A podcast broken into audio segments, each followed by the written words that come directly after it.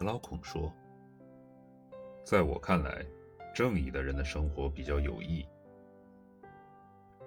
苏格拉底说：“你刚才有没有听到塞拉西马克列举的关于不正义者的种种好处呢？”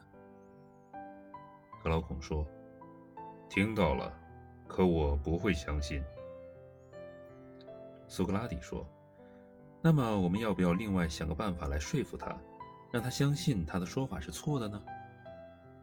格劳孔说：“这是应该的。”苏格拉底说：“如果我们也像刚才他那样，先由我们来正面提出主张，叙述正义的好处，让他回答，然后我们来辩驳，那么我们就得列举出正义生活的各种好处。”但这样就需要有一位裁判来对双方列举的事实和表述的观点做出裁决。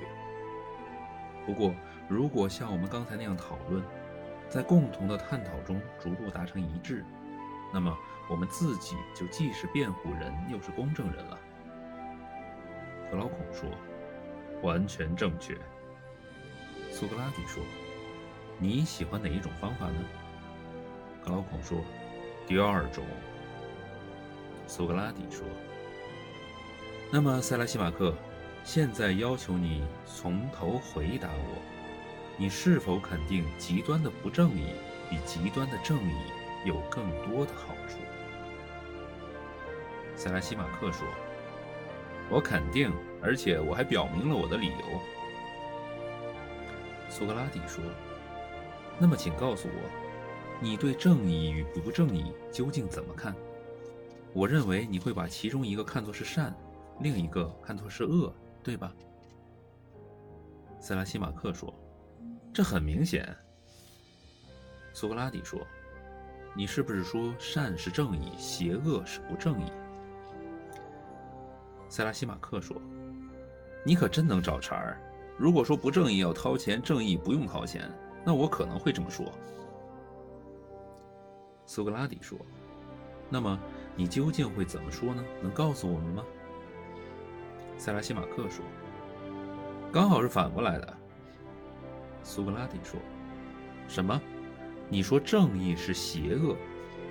塞拉西马克说：“不不不，我认为正义是天性忠厚、天真单纯。”苏格拉底说：“那么你说不正义是天性邪恶了？”塞拉西马克说：“哎，也不是。”我宁愿称它为来自判断的善。苏格拉底说：“塞拉西马克，你真的认为不正义是理智和善吗？”塞拉西马克说：“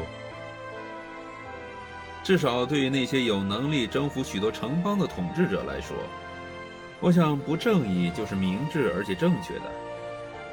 你或许以为我所说的不正义指的是一些偷鸡摸狗。”但即使是这些，只要不被逮住，他们也会得到好处的。但是跟我前面说的窃国大盗不可同日而语。苏格拉底说：“我终于搞清楚你的意思是什么了。可是你把不正义归类于美德和智慧，把正义归类于相反的那一类，我对此感到很惊讶。”塞拉西马克说：“我确实是这么分类的。”苏格拉底说：“我的朋友，你这样断定完全不留余地，让我们怎么跟你说呢？如果你在断言不正确有利的同时，能承认它是邪恶和可耻的，那么按照常理，我们还有继续加以证明的可能。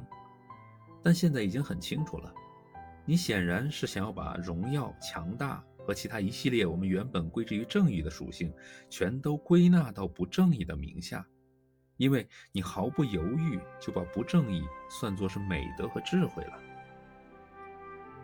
塞拉西马克说：“哼，你简直就是一位名副其实的预言家。”苏格拉底说：“随你怎么说好了，塞拉西马克。我看你现在的确不是在开玩笑。”而是在亮出自己的真思想。